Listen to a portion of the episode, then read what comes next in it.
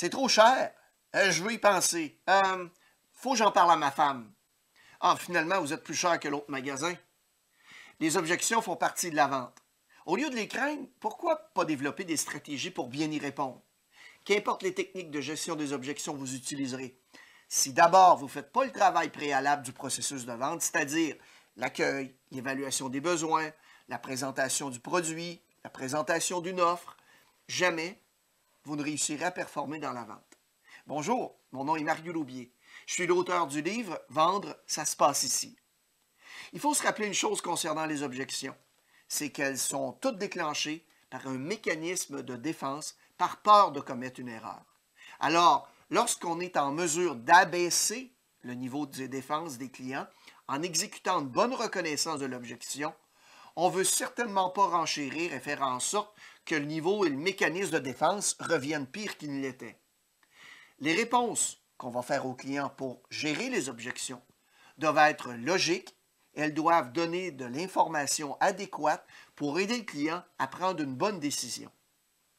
Laissez-moi vous donner un exemple. Il y a quelque temps, le fils d'un collègue à moi vient le voir et lui dit qu'il voulait sortir avec ses amis. Son père lui a alors demandé à quelle heure il croyait être de retour à la maison. Son fils lui a dit qu'il serait de retour à 11 heures du soir. Son père, qu'il connaît bien, lui répond qu'il devait être de retour pour 10 heures du soir. Son fils lui demande alors pourquoi il devait être de retour à cette heure. Son père lui répond que c'en était ainsi. Et tout simplement, pendant les minutes suivantes, le garçon a argumenté pour connaître le pourquoi de cette décision, en disant que tous les parents de ses amis les laissent veiller jusqu'à 11 heures. Les réponses du père se résumaient en une seule, c'est-à-dire euh, non. S'il sortait, il devait être de retour pour 10 heures ce soir-là. Fin de la discussion. Le fils a finalement dit que c'était correct et a quitté.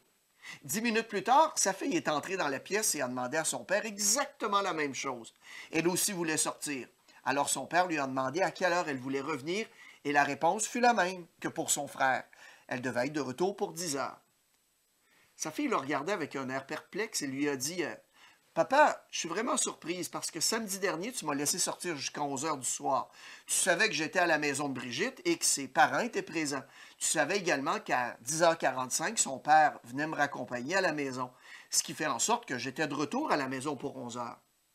La seule différence, papa, c'est que ce soir, je vais être à la maison de Marie. Ses parents seront là et son père va me raccompagner en fin de soirée, comme la semaine dernière. Qu'est-ce que vous voulez? Que son père réponde à ça? Évidemment, la réponse logique qu'a donnée la fille de mon ami a fait en sorte de le faire changer d'avis. Elle a eu la permission de rentrer à 11 heures.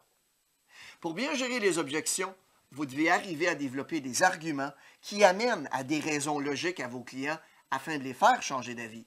Si vous réfléchissez à toutes les raisons pour lesquelles un client peut s'objecter, 99,9% des objections vont se retrouver dans l'une des six raisons suivantes. Il y a quelque chose concernant le véhicule qui ne va pas. Il y a quelque chose concernant votre établissement, votre magasin. Les personnes impliquées dans la décision ne sont pas présentes.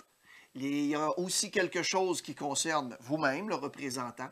Il peut y avoir, cinquièmement, un délai dans la décision d'achat. Et finalement, il y a quelque chose concernant le prix. On enseigne souvent à nos représentants les étapes de vente, mais ceci, n'est pas commode pour répondre aux objections. On leur montre souvent des phrases toutes faites, des mots creux, puis en plus, ils les utilisent souvent même pas.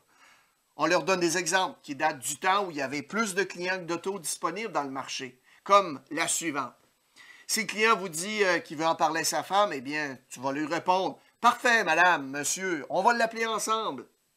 Rarement, on leur montre une façon inspirante de répondre aux objections. Quand je demande aux vendeurs ou aux vendeuses quelles sont les étapes pour répondre aux objections, j'ai souvent comme réponse isoler, questionner, paraphraser, revendre, confirmer, répondre, attaquer.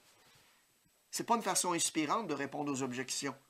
Il existe une meilleure façon et elle se déroule en trois simples étapes. Premièrement, démontrer de l'empathie. Deuxièmement, clarifier. Et troisièmement, répondre par une histoire, un fait ou une anecdote. En mettant en place ces trois stratégies, vous trouverez plus simple et moins contraignant cette étape critique dans le processus de vente. C'est ce que nous verrons au cours des prochaines capsules. Là-dessus, bonne vente et bon succès.